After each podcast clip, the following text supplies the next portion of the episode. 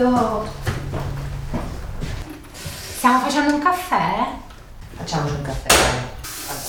Qual è la tua canzone preferita del momento? A me piace tutto l'universo obbedisce all'amore. La conosci? Eh, sì, quella versione di Battiato e Carmen Consoli. Sì. Però è difficilissima. Guarda te, guarda no. che ho fatto. Vabbè, tanto. E no, mi piace quella in questo periodo.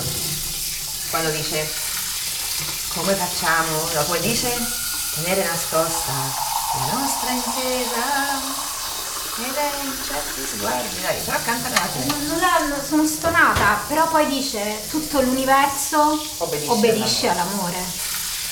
Fa uscire il caffè.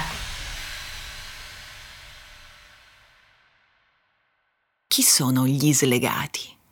Chi siamo?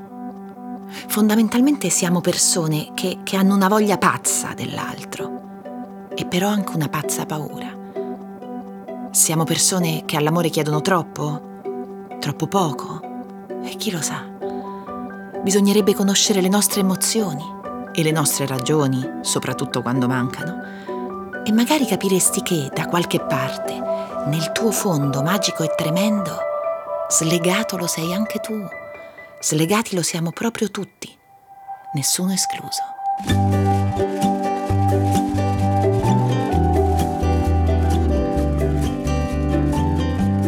Sono Chiara Gamberale e questo è un podcast di Cora Media. Si chiama Gli Slegati.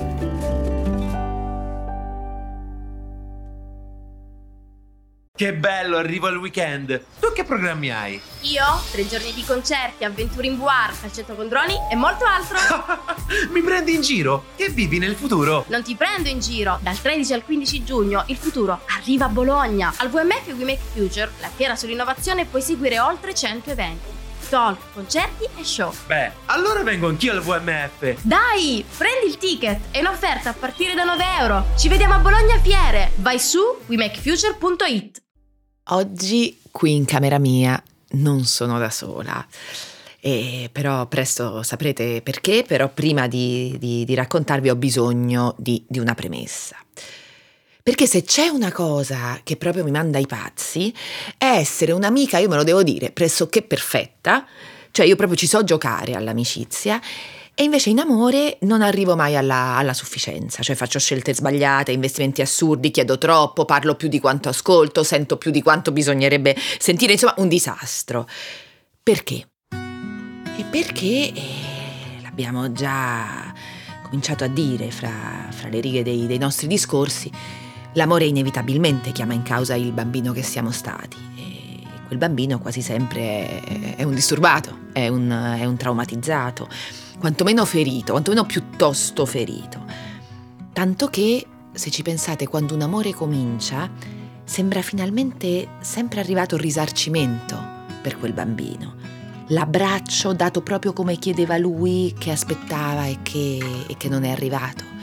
Questo lo dice molto bene Bruno Bettelheim in quella Bibbia imprescindibile che è L'amore non basta.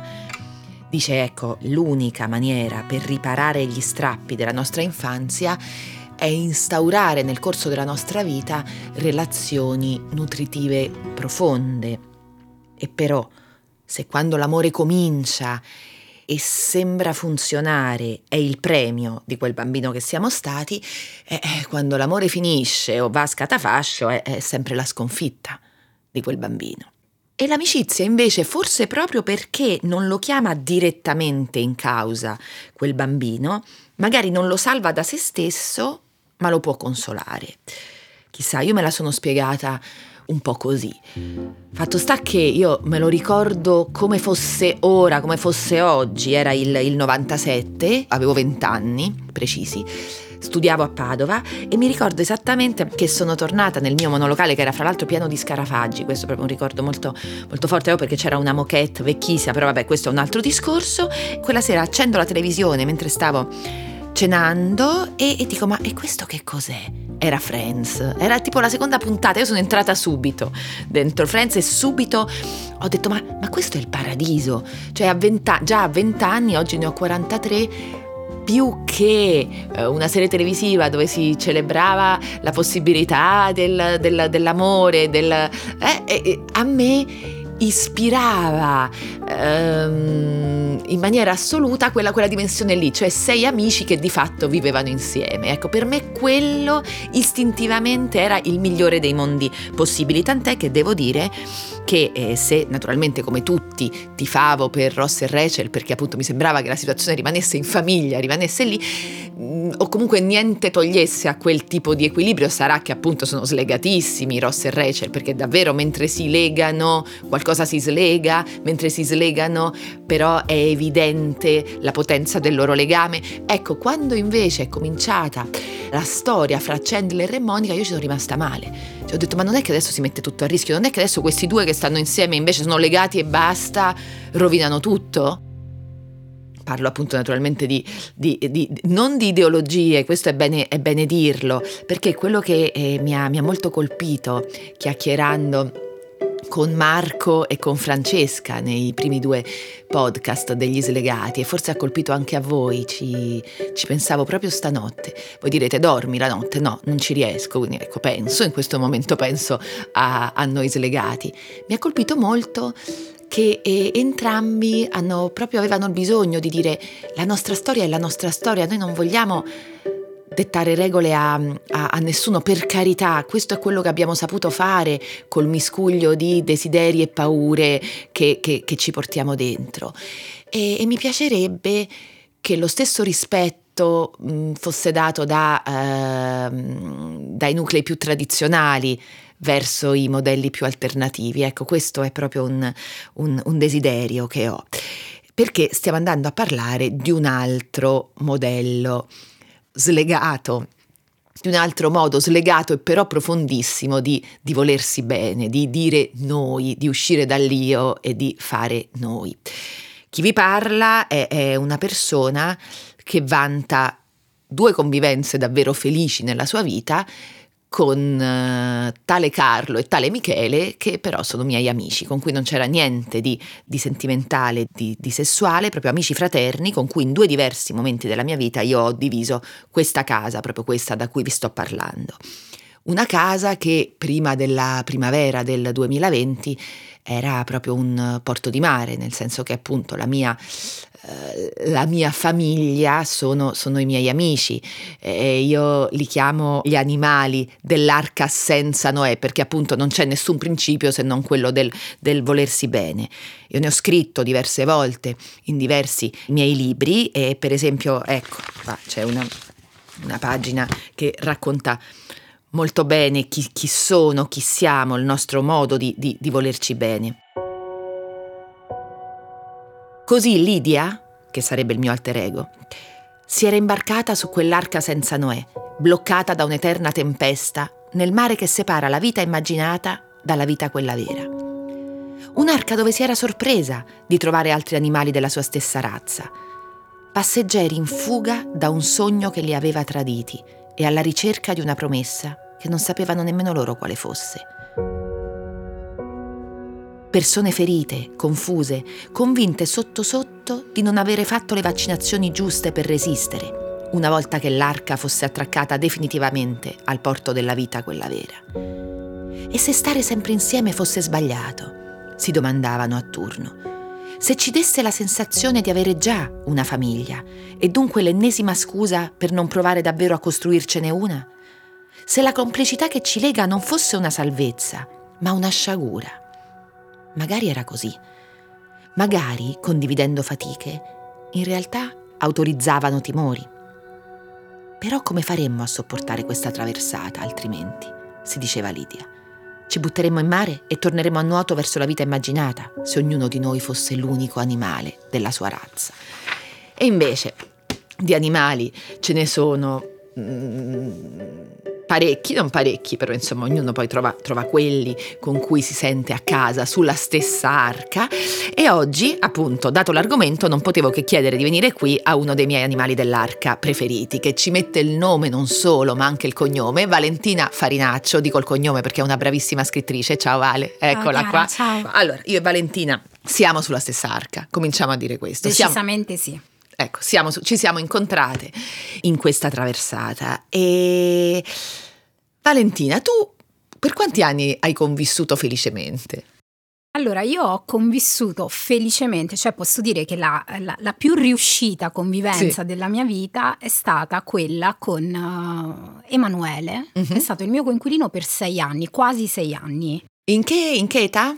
Dai 26 ai 31, sì, dai 26 ai 31. Ecco perché questo dobbiamo dirlo, di solito vivere con gli amici è qualcosa che si fa nel periodo dell'università, no? Di solito, ecco, questo, quello è il periodo. Mm, Io poi l'ho fatto finché non è nata mia figlia, quindi fino ai 40 anni, e, e- e tu, ecco, eri ben, eri ben laureata, ecco, Sì, a sì, 26 ero già anni avevi laureata. finito il tuo percorso. Ho eh, convissuto anche durante l'università, però questa è stata proprio la convivenza a due, quella in cui Sì. si sperimenta proprio una relazione familiare, quindi Quello che di solito si fa, ecco, diciamo che nel momento in cui si finisce il proprio percorso di studio, si comincia a lavorare, dice adesso sì, ora sono pronta per andare a vivere col fidanzato. E invece... Invece, no. eh, abbiamo trovato un degno sostituto. E dove l'hai conosciuto tu, Emanuele?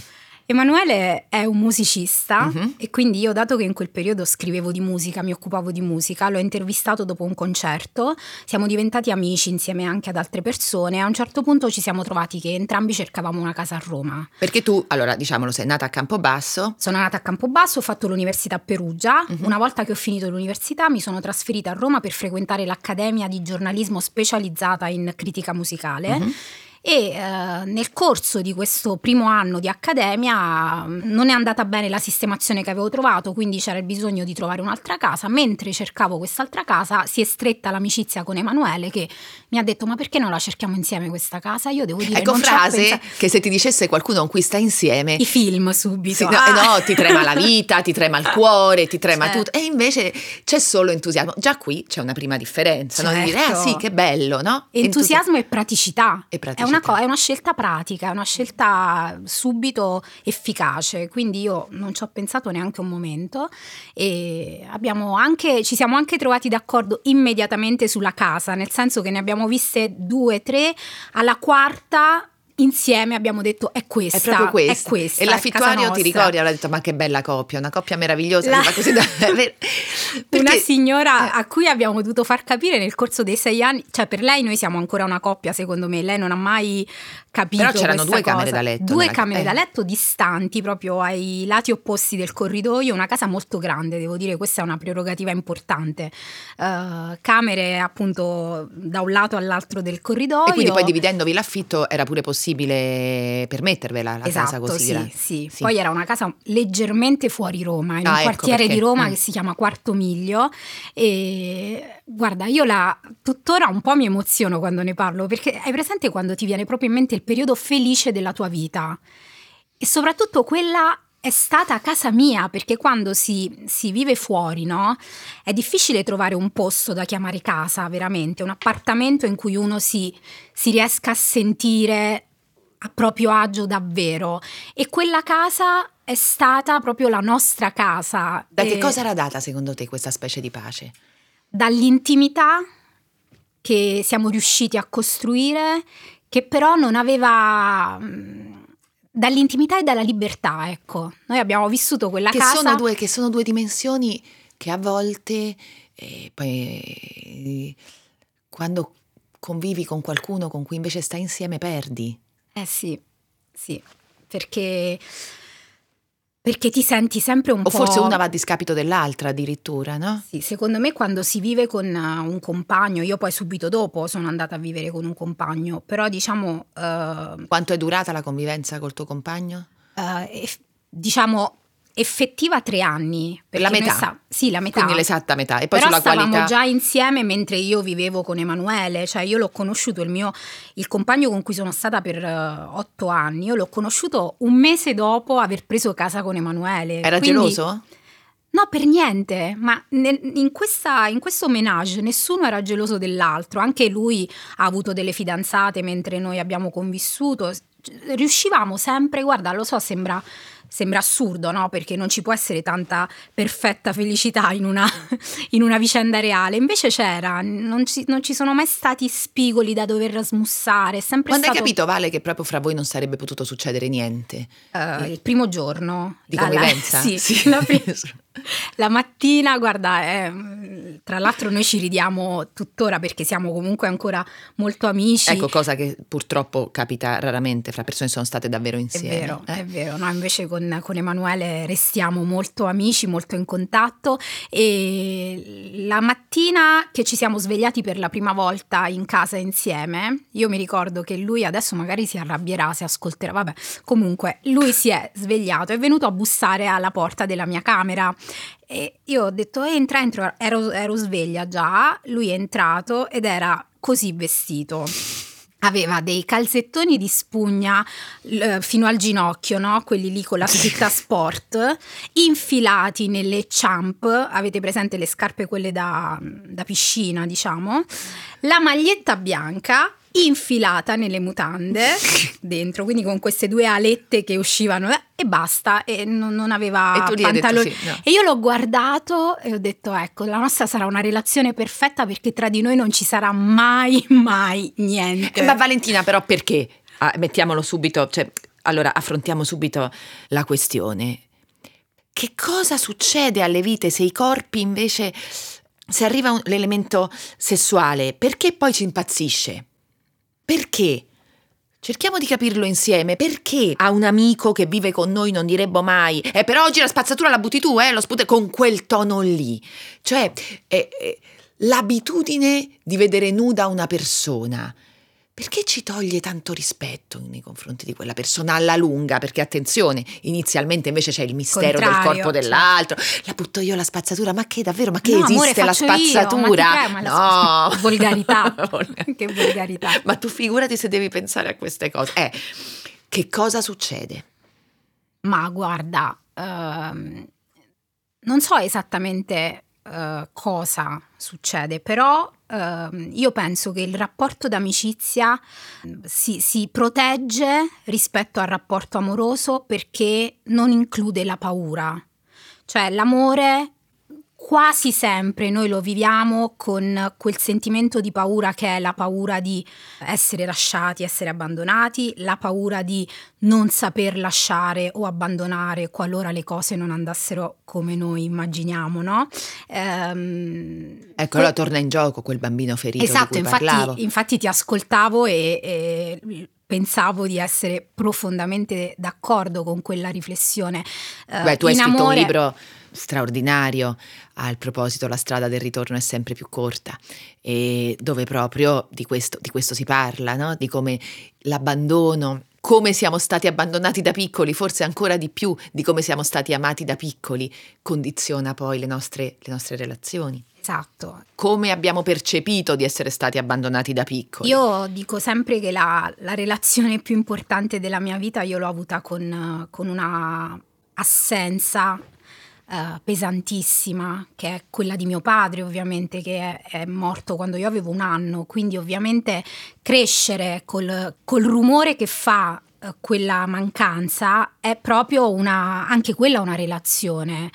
E quindi succede che poi appunto come dicevi tu in apertura eh, quando magari parte una relazione amorosa sì, il cuore festeggia no? perché sente che Adesso quel allora avrò vuoto risarcito. esatto certo. poi però subentra sempre quasi sempre la paura la paura che quella cosa si interrompa che quella cosa fallisca e in amicizia invece no non so perché però io Ma forse appunto per quello che dicevo poco fa, perché l'amico non è che non c'entra niente col bambino che siamo stati, anzi lo, il- lo- lo consola, ecco, però non lo fa sentire messo, messo a rischio, perché ad in esempio pericolo tu mai sì nei- mai in pericolo in tutti quegli anni di convivenza, tanti sei anni di, di convivenza felice, poi in pochissimi possono vantarli, con, con Emanuele tu ti sentivi libera, hai detto prima, quindi eri sicura dei tuoi gesti, non avevi insicurezza, non ave- mentre invece nel momento in cui... Ma tu sei andata subito a... nel- perché è finita, fra l'altro, scusami? con, Emanuele, Eh, è finita nel dramma nel senso che ci hanno aumentato l'affitto e, Ah, io, ecco. e io non potevo più permettermi quella casa quindi sono prima andata via io ed è stato stato terribile perché lasciare quella casa era proprio lasciare una parte di vita, era proprio uscire da una fase della, della mia vita molto importante, molto piena, molto appunto felice. E mi ricordo questi messaggi struggenti che mandavo a Emanuele, mi mancherai, sei stato la mia famiglia, lo sarai sempre. Cioè, era, è stato veramente un, uh, un, un gesto molto pesante da smaltire, quello di andarmene da quella casa.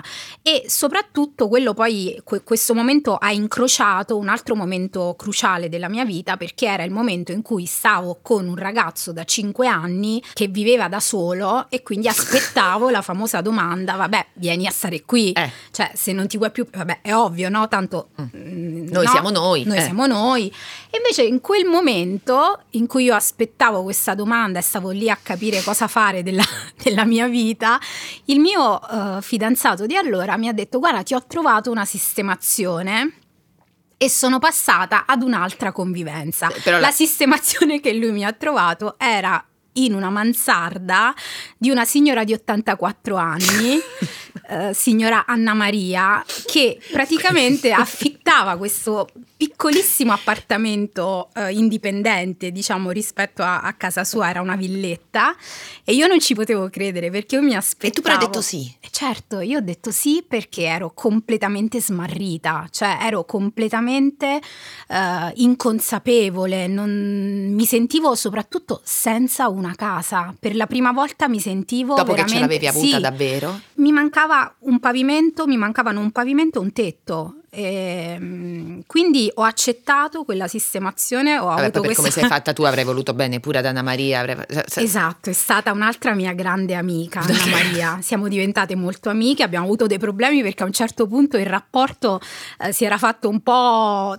troppo di confidenza, nel senso che Anna Maria mi rimproverava quando rientravo tardi, mi aspettava per pranzo e magari io non, non- insomma, non, non mi sentivo in dovere di doverla avvertire ogni volta torno, non torno, quindi il rapporto era decisamente più faticoso rispetto a Ah, quello con Emanuele. Beh, cioè, sì. sì.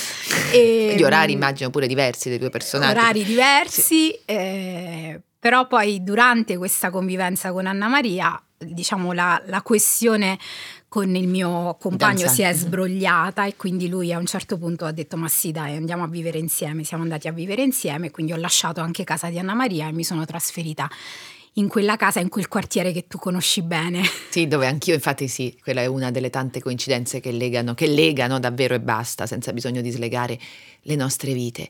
E Vale, ecco, e in che senso sentivi casa tua quella che hai condiviso con Emanuele e invece non hai sentito pienamente come casa tua quella che hai condiviso col tuo fidanzato? Perché Guarda. casa è il posto dove?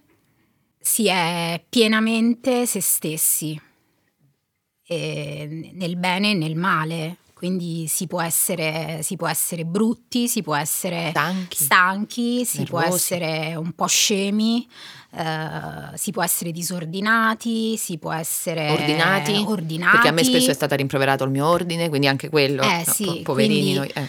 E, e comunque mh, non, non rinnego nulla della- di, di quel tipo di convivenza, però oggettivamente mi, mi- mi ponevo il problema dell'altro molto di più rispetto a quando c'era Emanuele con me. Eh, sai che facevo una cosa molto divertente, questa cosa è proprio la misura di... La misura di, di- di- quella mia convivenza, magari la sera ogni tanto davo un'occhiatina a un posto al sole, no? Perché sai, perché da quando sei piccolo guardi una cosa. Allora, Questo, ma questo con chi? questo con il mio fidanzato di allora. Quando ero da sola a casa, io davo un'occhiatina a un posto al sole. No? Poi è una delle poche perversioni che noi non Esa- condividiamo, perché tante Esa- altre ne esatto, condividiamo. Ma Eh. eh, vabbè, quella cosa lì io la faccio un po' da sempre. È proprio una. Anna Maria con. Anna Maria, figurati. Con Anna Maria, figurati, grandi serate. Fatto sta che cosa facevo? Che quando capitava che lui, il mio fidanzato, entrava in casa nel momento in cui stavo guardando, diciamo, posto al un sole? posto al sole, cambiavo e mettevo su Rai Storia. Però ti rendi conto che Capito? invece con Però Emanuele non c'era nessun ma problema. no, Nel momento in cui esatto. magari Emanuele sa- eh, entrava in quel momento, tu gli avresti detto: Dai, per favore, shh. Oppure dai, siediti, aspettiamo che finisca la puntata e poi parliamo, no? Invece lì eh, mi, Che mi fatica, Vale, problema. però, no? Poi però glielo dicevo anche, glielo di- dicevo, ah, mi sento che comunque mm, forse non lo so, mi sentivo in imbarazzo. Però lui perché... su a quel punto dice allora torni da Anna Maria. Avevo anche paura che appunto poi magari, guarda, non lo so, è stranissimo perché adesso sorrido, adesso sono, sono completamente diversa da, da, quella persona che cambiava canale, però, Ma però ci sa, si passa in se quella siamo cosa. completamente diversi, perché adesso poi Vale invece tu sono tanti anni che vivi da sola. Sì, no? tanti sono anni. sette anni che vivo sola. E però io ad esempio penso che fin mi sono fatta questa idea, se tu ci pensi, fin dalle medie, secondo me si capisce l'andazzo, cioè si capisce chi, chi è slegato e chi no. E io ricordo che dalle medie al liceo c'erano quelli e quelle sempre fidanzati, che erano, e sempre lo stesso, erano sempre lo giro e poi si lasciavano e si metteva con un altro Sì. che prima era stato con quell'altro e poi c'erano questo branco a cui io facevo eh, capo di persone che erano amici, non si fidanzavano mai con nessuno, sì, magari sotto banco qualcosa, però insomma poco cosa rispetto si cresceva, io sono cresciuta con il gruppo di amici e da sola più che, cioè, io credo che proprio quegli anni siano preziosi per capire se sei più predisposto a, a stare in due o a stare in gruppo e quindi a fare affidamento poi di fatto su di, su di te. E poi credo anche che la vita sia una bella sfida perché chi è più predisposto mh, al due, eh, forse è bene che, che nutra il, la possibilità di stare da solo e, e viceversa. Perché di solito io faccio a questo punto questa domanda, Vale, secondo te slegati si nasce o si diventa? Allora, secondo me, eh, e ritorniamo sempre a- al tuo spunto iniziale, secondo me slegati si diventa, ma si diventa prestissimo nella vita. Nei primi anni. Nei primissimi anni, quindi mh, quello è il momento in cui, come dire, impariamo le relazioni e a seconda di quello che osserviamo e, e- e conosciamo, secondo me tendiamo a, a replicare. Però poi si può lavorare Ma su certo, questo. ma per esempio, io certo. proprio pensate che uno dei miei coinquilini storici, uno dei due, Michele, a un certo punto è andato via da Roma e da questa casa che condivideva con me.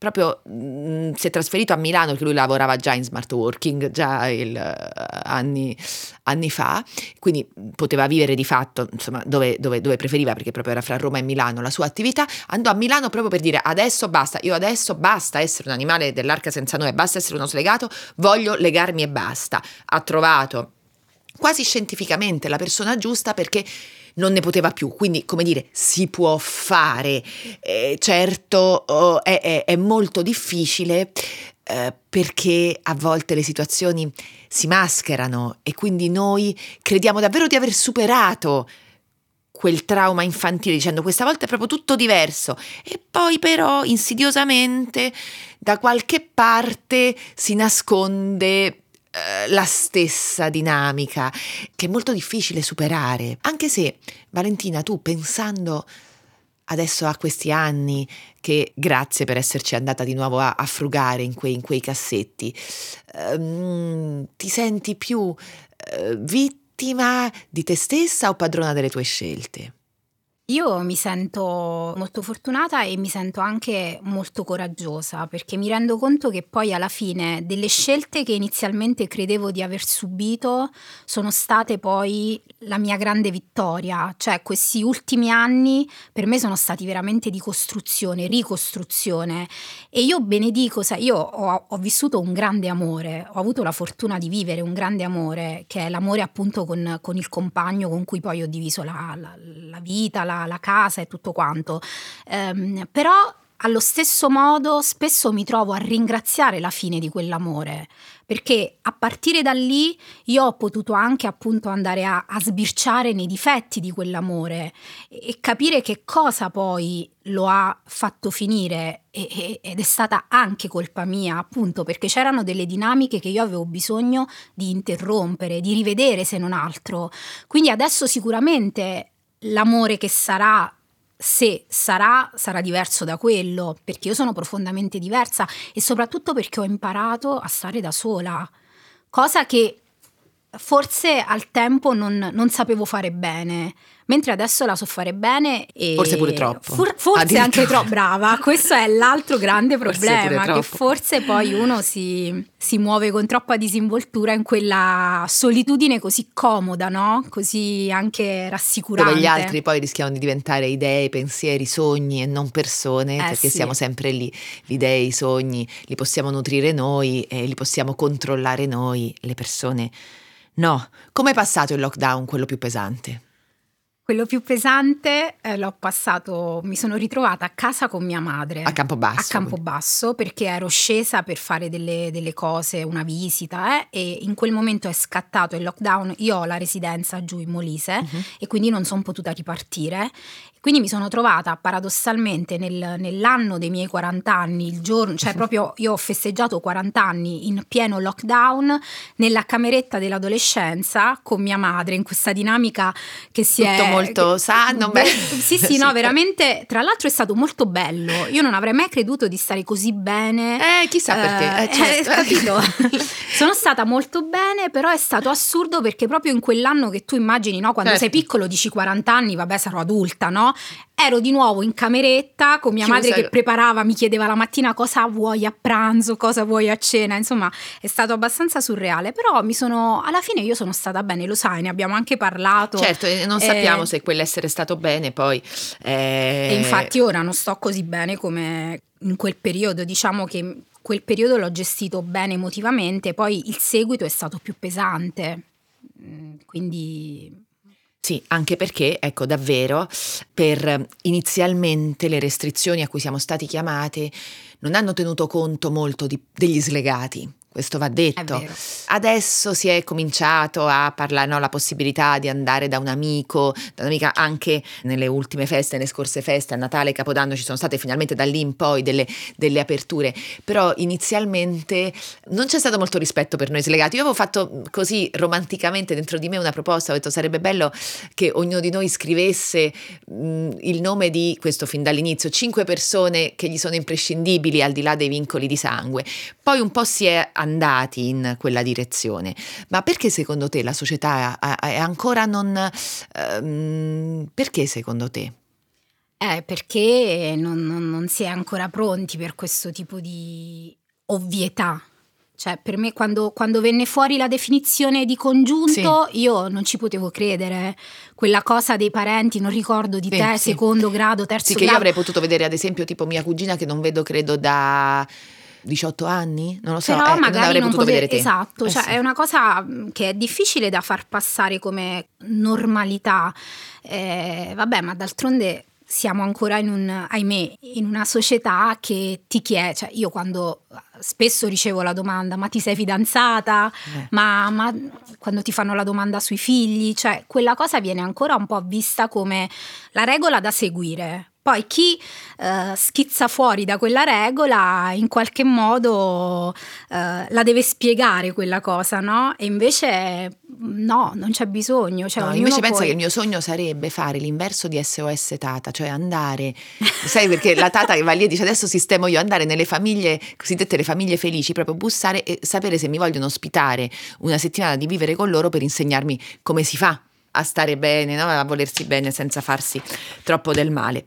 Vale, grazie. Ma grazie a te. Veramente grazie e grazie, grazie a voi, l'idea che, mm, che mi ascoltiate dalla, dalla mia camera, ecco è proprio il caso di dirlo, mi fa sentire meno sola e, e mi piace chiudere questa riflessione con un gigante, Victor Hugo, che nel gobbo di Notre Dame sentite che cosa scrive.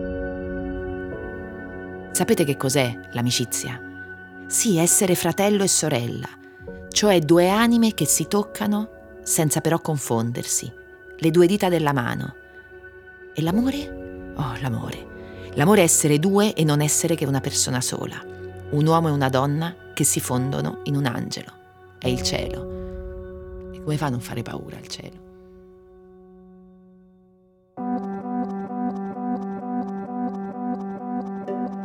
Gli Slegati è una serie di Chiara Gamberale, prodotta da Cora Media.